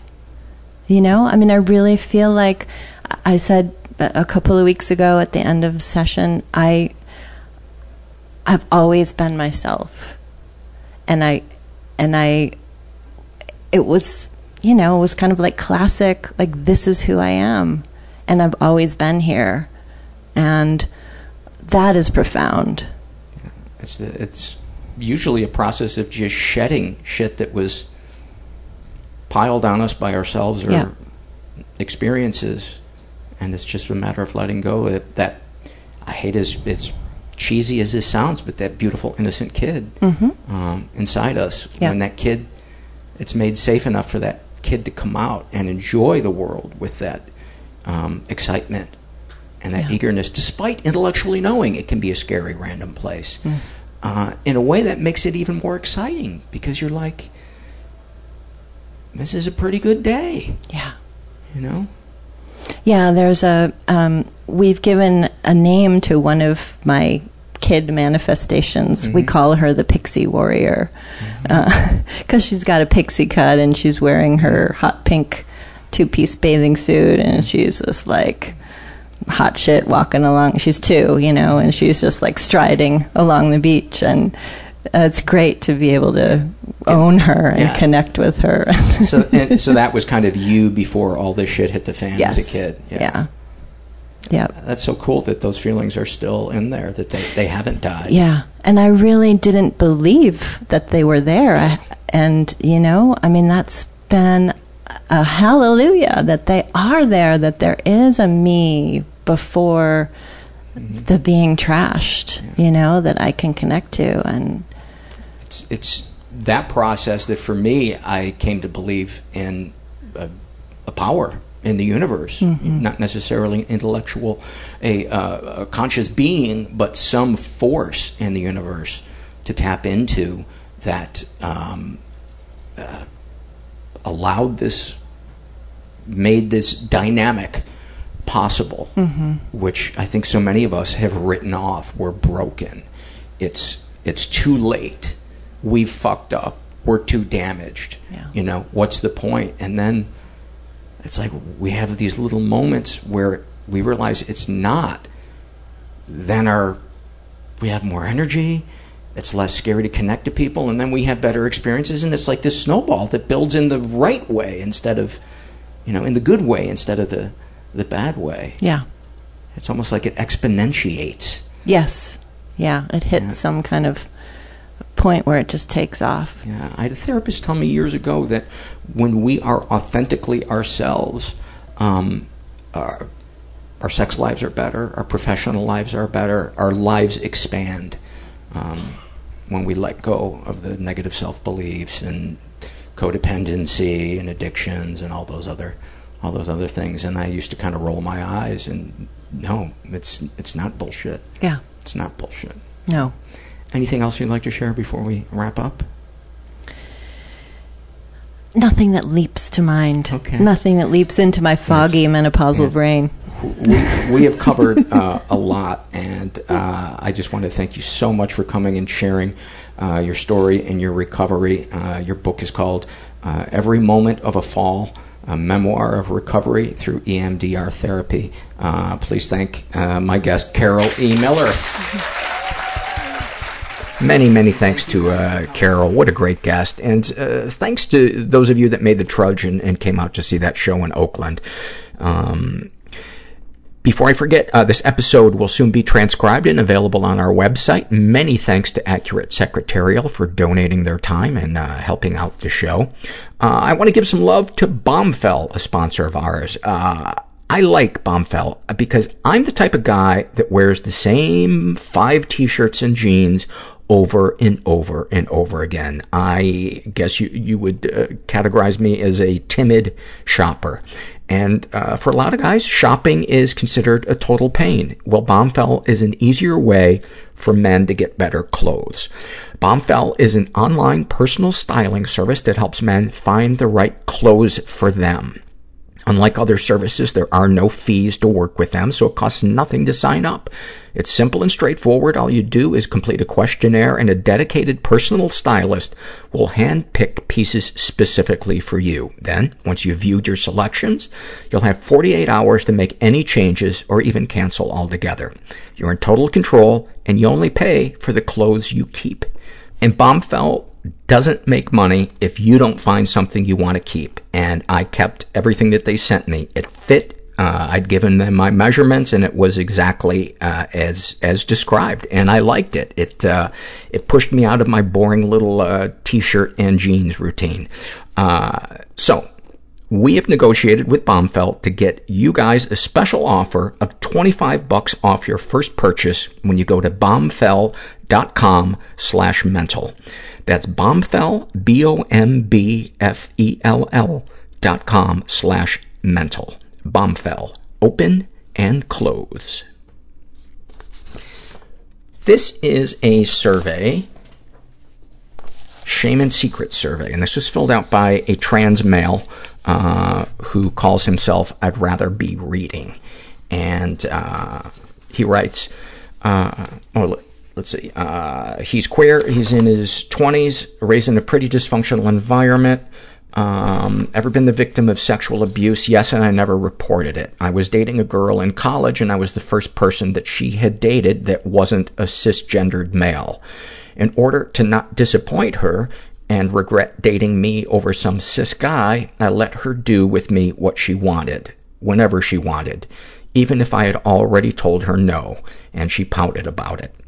Um, he has never been physically abused, but he has been emotionally abused. Uh, my father is a master at gaslighting. Any positive experiences with the abusers? He can't even look at me, so no. Darkest thoughts. I think about killing my dogs on occasion. I just want to be alone, completely alone sometimes, and even, even hearing them breathe sets me off. I have never, nor will I ever, do anything to hurt them, though. Darkest secrets. I got very high while I was drunk in my senior year of college. I had a panic attack and subsequently tried to light myself on fire. Um, what are the sexual fantasies most powerful to you? Water sports, peeing on someone or getting peed on. Even thinking about it for a second turns me on way too much. What, if anything, would you like to say to someone that you haven't been able to? I would love to explain how much it hurts to hear my birth name come out of anyone's mouth, especially my mother's. But any time I try to tell her how much it ruins everything, she doesn't want to hear it. That really fucking sucks, you know? That really fucking sucks. Uh, what, if anything, do you wish for? I want to stop feeling invisible. You know what you should do? You should call your mother a different name. And then whenever she says anything, say, that is how it feels when you call me my birth name. Uh, so if she won't call you the name you want to be called by, don't call her the name she wants to be called by. Just a thought. Again, I'm not a therapist, but I am a hypochondriac. Uh, have you shared these things with others? No, because no one has ever cared about anything I had to say before, so why should they start now? No one listened to me because I was born female. Now no one listens to me because they still see me as that, or they see me as a gender freak, or they just don't want to see me at all. How do you feel after writing these things down? Angry. Is there anything you'd like to share with someone who shares your thoughts or experiences? Maybe the it gets better bullshit isn't bullshit, but man, sometimes it really feels like it is. I will never know what it is like to be anything other than a straight, cisgendered, uh, white male. So I'm not going to pretend. But what I can say is those of us hearing your survey, we do see you, and you are not invisible. And I encourage you to find a support network of people who do see you because you deserve to be seen and heard and felt and loved and cared for. And I'm sending you some, some love, whether you want it or not.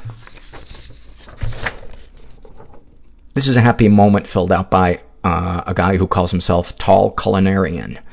And um, he writes, when I was deployed in Iraq 10 years ago, I struggled terribly with insomnia because of the things I saw and heard each day. Luckily, I was able to email and often call my girlfriend back in Maryland. We remained in contact just about daily. She was my link to, quote, normalcy and the, quote, real world. I don't think I said I love you to anyone more or heard it said back to me more often than that year I was away. I didn't grow up in a home where we said it at all. Never. Somehow, despite the distance and the conditions, it felt amazing to be so vulnerable, so weak and broken, but so supported. She kept me alive that year. We were married three weeks after I returned from Baghdad, ten years ago today. Wow. I would love to interview you. If you ever have any interest in that, and you ever hear this, um, this episode, please uh, contact me through the website because I would like to hear more of your story, and thank you for, for filling that out. This is a shame and secret survey filled out by uh, Dora the Explorer, and she is uh, bisexual, in her 30s, raised in a pretty dysfunctional environment. Ever been the victim of sexual abuse? Yes, and I reported it. I lost my virginity when I was 16 to my first love. After becoming sexually active, flashes of a previous abuse started to appear. I guess my fragile child mind had blocked this molestation at the hands of my grandfather at the age of five or six. A few years after that, boyfriend and I broke up. He, too, raped me. I reported the boyfriend. He served two years in prison, but to this day, no one knows about my grandfather. She has been physically abused and emotionally abused. Uh, my entire life, I was told by my father that my mother abandoned us, but within the last year, I found out that my father actually kidnapped my brother and I.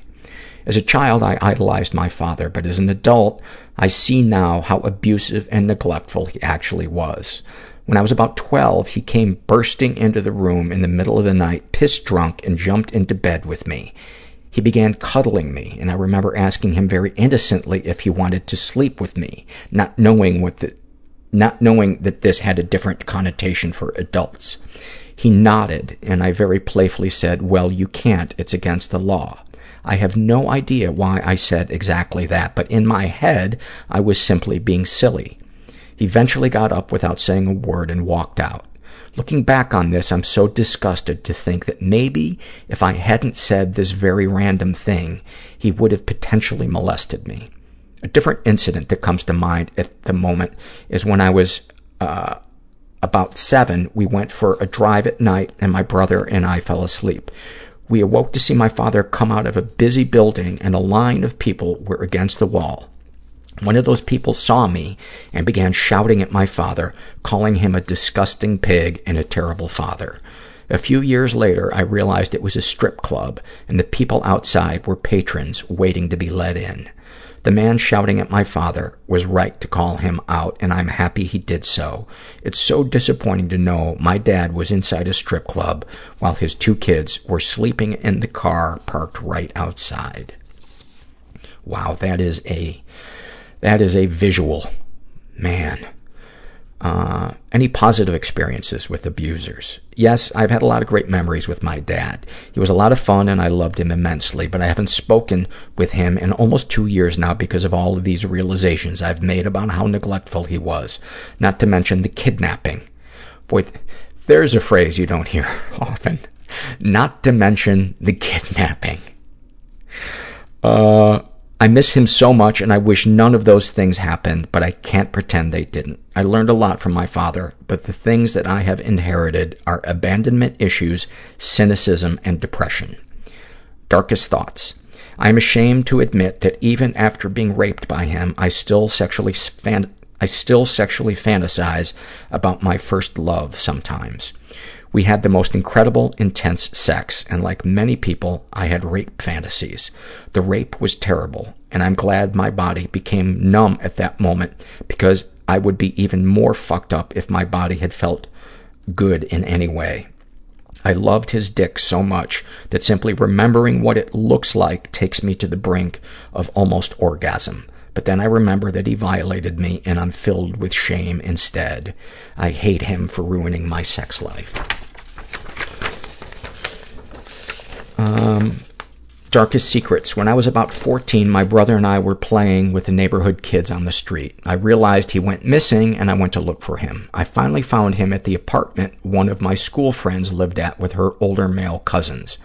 One of the guys was holding his arms behind him, and the other guy was pulling his face forward and covering his mouth. My brother was crying, and I thought they were messing with him, and he was being a baby. I walked out of the apartment and back with the group of kids. My brother finally walked past, past us, bawling, and walked straight to our apartment. We had no idea that what I had just witnessed was him being raped by these two pieces of shit. This, too, is something I have just come to realize in the last two years.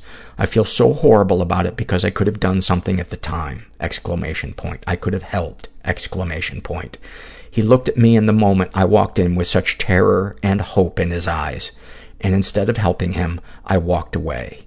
I have so much guilt from this. I hope I can eventually bring myself to speak with my brother about it and finally apologize.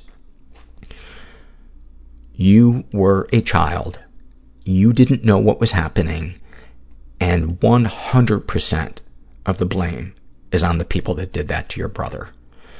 In an ideal world, yes, we would have all loved to have done the ideal thing if we could go back in time. But 99% of us, you know, uh, 99% of us have, I'd say 100% of us have moments in our life that pain us because we didn't make a decision that in hindsight we wish we had. So I think it's, it's time you stop being so hard on yourself. And it might be healing to talk to your brother about it. I don't know. Maybe run that by a therapist if you have a, a, a therapist. Um, Sexual fantasies most powerful to you. I would love to participate in an orgy with my boyfriend. He's amazing and I don't give him enough sex due to my PTSD, but I would love for him to be able to experience many women at once. That would be so exciting and fulfilling. You know, as, I, as I'm reading this, I'm thinking, as, as long, I think, as you're being real, really making sure that you're being honest with yourself, that, that it is not traumatizing to you and that you're not throwing your needs uh, by the wayside out of guilt that your boyfriend isn't getting enough sex because there's tons of ways that couples can be intimate that don't involve sex. And um, that's that's my two cents on that um, thank you thank you for filling this uh, this out it was um, it was a really moving survey. Thank you. Um, this is a happy moment filled out by Clinny D. Cutie. Clinny D. Clinny D. Cutie. I don't know what that reference is. But uh, she writes, on the night before my 23rd birthday, um, uh, I had stopped in at the bar that I worked at at midnight to have a beer with a friend. We went outside to have a cigarette, and I started silently crying because I started thinking about how happy and stable I felt. Uh, my friend, of course, was worried and asked me what was wrong. I answered, I'm so happy and I don't know how to process it. Uh, we laughed and I talked to her about how last year, the year before I met her, I was in the deepest and darkest depression I'd ever experienced. That year, I was finishing my last year at college and should have been enjoying myself. However, I was sleeping 14 to 16 hours a day and had alienated all my friends and family. I came to a breaking point where I drove home to remove myself from a tense living situation. I lived with people who were my, quote, friends. However, when I told them about my depression, they told me how much of a burden I was and that they felt our relationship, um, and that they felt our relationship wasn't over. Um, I'm not sure I understand that sentence. I'm going to guess it was a typo and it was supposed to be was over. Um, on my drive home, my car broke down and I did too. I called my parents and cried so hard I couldn't breathe. I luckily found help, and upon returning to school the next uh, few week, next week, um, new friends. These new friends, specifically two amazing girls, let me sleep on their couches and cry myself to sleep. I truly believe they helped to save my life. During the next year, I took an internship in the mountains of North Carolina and started working through my depression and issues related to body issues and abandonment. So back to that happy crying burst. That last year, on my birthday, during my birthday party, I locked myself in my room to hide from my guests. I fell asleep by myself crying and thinking about suicide and how if I killed myself, everyone who I burdened would be better off. Having that thought about that exactly one year later, I became overwhelmed with how happy I was and how I overcame the most horrible year of my young life. Since that time, I've experienced spells of depression and anxiety, but I am learning to deal with it. One of those ways has been surrounding myself with people who I can be open with. They keep me honest about my mental illness and give me the support I need when I'm going through an episode. Thank you for that. You know, I love how realistic that is. Um, that there that we do backslide sometimes, but having that support network is so so crucial. And um, yeah, thank you for sharing that. This is an awfulsome moment filled out by Tashi, 89, and she writes, When I was 16, I was giving my then boyfriend a blowjob. It was one of the first I'd ever given. given. Totally legal in the UK, by the way. Uh, and with porn as my only education, I thought the aim was to get his dick as far down my throat as possible, moving and sucking as fast and hard as I could, when I unexpectedly vomited in my mouth onto his dick. He didn't notice, and I didn't want to ruin his experience, so I swallowed my own vomit and continued the job until he came. Awful, because I swallowed my own vomit, but awesome that I finished the job despite the circumstances. Thank you for that. Um, I was just thinking about that survey before where uh, she, she said, uh, my car broke down and I did too. What if they had gas stations where where they could service both of you? They put you they put your car up on a lift and then on a lift right next to your car you're on a couch. Just talking to one of the mechanics. Just a sensitive mechanic. He's just wiping the grease off his hands with a towel. Okay, tell me what happened. Yeah, Wow, that sounds really overwhelming. Yeah, put tires on the Buick. Do they even make Buicks anymore? I don't think so. Um, this is a shame and secret survey filled out by Ungrateful Piece of Shit. So you know she had a terrific childhood, filled with self-esteem building, comfort, and safety. Uh, let's see. She is straight, in her 20s, raised in a pretty dysfunctional environment, uh, never been sexually abused, but she has been physically and emotionally abused. My mom was emotionally abusive, neglectful, and sometimes physically abusive. I just recently realized it was abuse, um, and I'm still struggling to remember. I grew up very poor. My mom made a horrible, selfish, and not at all necessary decision that made us live way below the poverty line for our country. I honestly think she did it because she was burnt out, depressed, and did not want to go through all the paperwork to get a paid sick leave, or whatever it is called in English. But in my opinion, you do find the will to go through some paperwork if it means your three children won't grow up malnourished. Maybe I should have more compassion for her on that, but I just can't find it. By the way, if anybody tells you have compassion for your mother, tell them to go fuck themselves. Compassion is, in my opinion, a byproduct of healing, not a, a something we intellectually seek. And, um, I work on what it is that you're feeling first. And if compassion and forgiveness come, great. If it doesn't, don't worry about it and don't shame yourself. It means it is nothing to, it is no comment on your morality or character. Um, uh,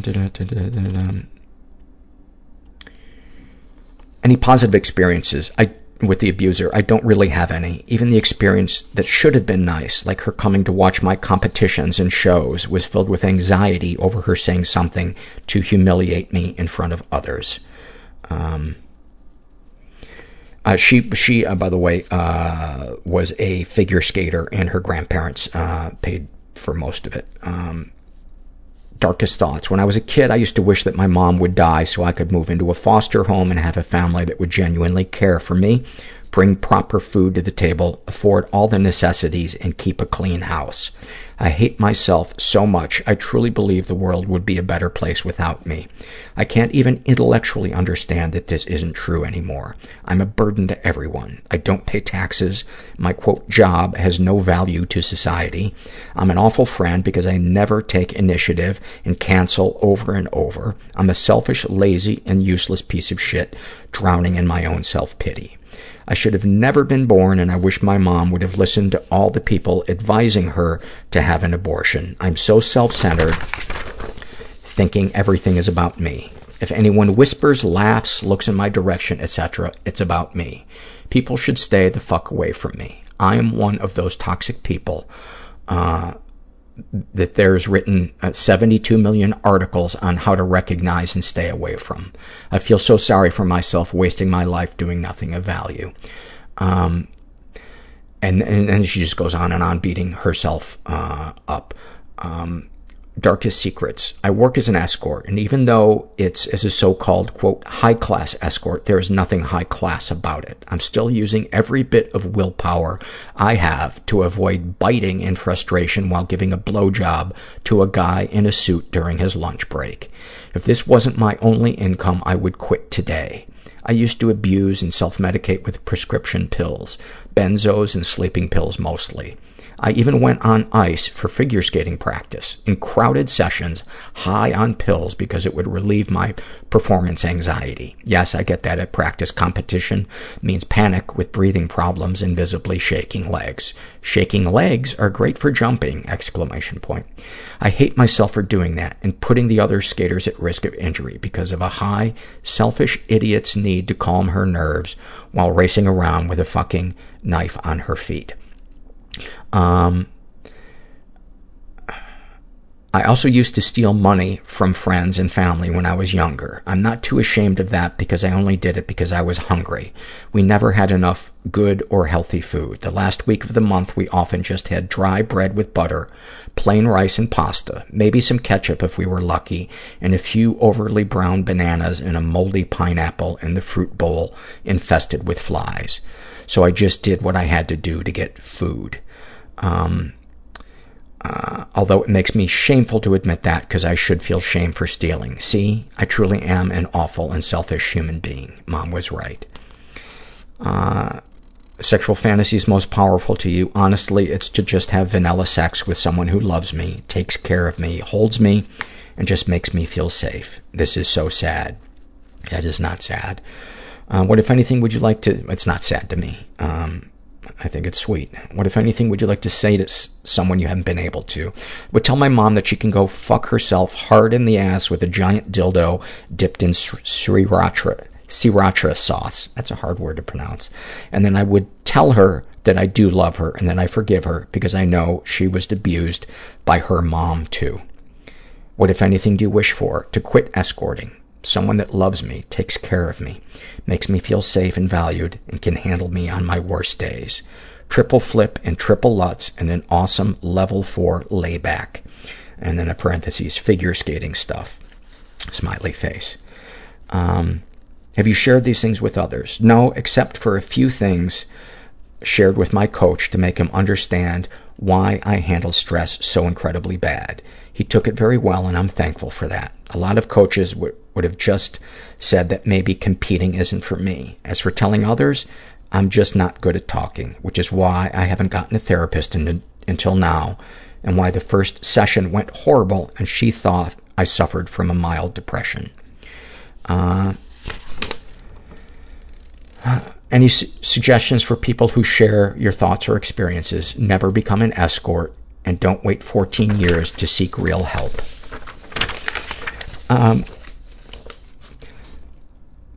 I know this is obvious, but you're so hard on yourself, and um, you you can heal. You can heal. Um, and telling yourself that you're a piece of shit over and over again, um, while it may feel like the truth to you, and there's a point in it, um, it's, it's, um, I mean, it's so obvious that it, that it's not productive, but I get it. I get that feeling. I've been in that place where I just think I'm the biggest piece of shit in the world. And there's a danger when you're in that headspace to become self-obsessed with your piece of shitness. And that is really, to me, the flip side of the grandiosity coin is you're either the king or you're the peasant. And they are both forms of self-obsession. And to me, what ha- helps me is to become, to, to get the feeling of being one of many. And the place I find that is in support groups. Groups I go to where we share a common struggle, be it an addiction or a trauma or something else.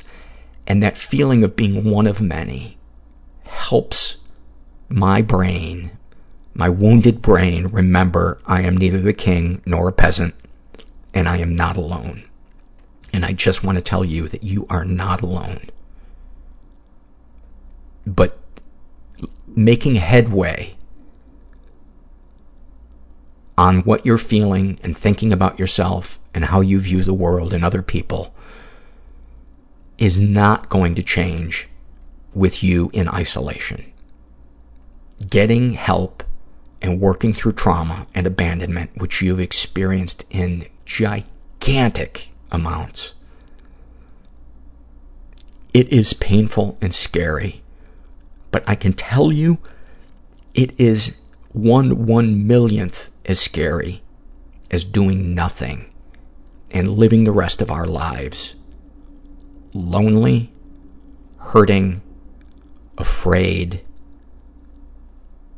and filled with self-hate. Asking for help is never as scary as we think it is. And if the first person you ask for help can't help you, ask the next person. And it won't be long before you find somebody who can, because there are a ton of people in the world that want to help. If I hadn't asked for help, I would not be here doing this show. I would have blown my brains out in my backyard in 1999. That was my plan. And I listened to somebody who said, I think you need help. I think you should see a psychiatrist. And then finally, this is a, a happy moment uh, filled out by Sonic Cat. And he writes, I was at the grocery store the other day, and as I approached the checkout lines, I noticed a young girl with one of those little kid shopping carts. She was there with her parents. The mother whispered something to the girl, and her eyes lit up and got excited. On the counter, they have pieces of fruit that children can get for free. The little girl picked out a red delicious apple and politely asked the checkout woman if she could have it. She marched out of the store as if she'd been given the most valuable gift known to man. Being surrounded day after day by people's greed, negativity, and pettiness, I tend to forget that simple pleasures and happiness still exist in this world. We just need to slow things down long enough and look up from our screens long enough to notice it. Thank you for that. And you're not alone. No matter what it is that you're feeling at this moment, there are a bazillion people feeling that same emotion that the, while the circumstances of their life may differ, you are not alone in what you're feeling. And finding people who can relate to what we feel makes life amazing. I love my life today. Yeah, I have struggles and problems and th- things that I would like to fix, but I look at what I have that has meaning and purpose, and it's the connection to other human beings. It's trying to live a principled life, which I don't always do. I often fall very short. And I'm so glad that I get to experience the feeling of being one of many. And that it's no longer scary to pick up the phone and say, hey, can you help me uh, with this? I, should, I shouldn't say that it's not as scary to pick up the phone and ask for help. There's still a part of me that resists, but I do it anyway. And I get to have this amazing life. It has nothing to do with money or power or popularity. It's about feeling, feeling love and acceptance and choosing who gets close to me and who I get close to. And um, it's an amazing feeling. And you are not alone. And thanks for listening. Everybody I know is bizarrely beautifully Everybody I know weird is bizarrely beautifully Everybody fucked up in some weird way. Bizarrely beautifully fucked up in some weird way.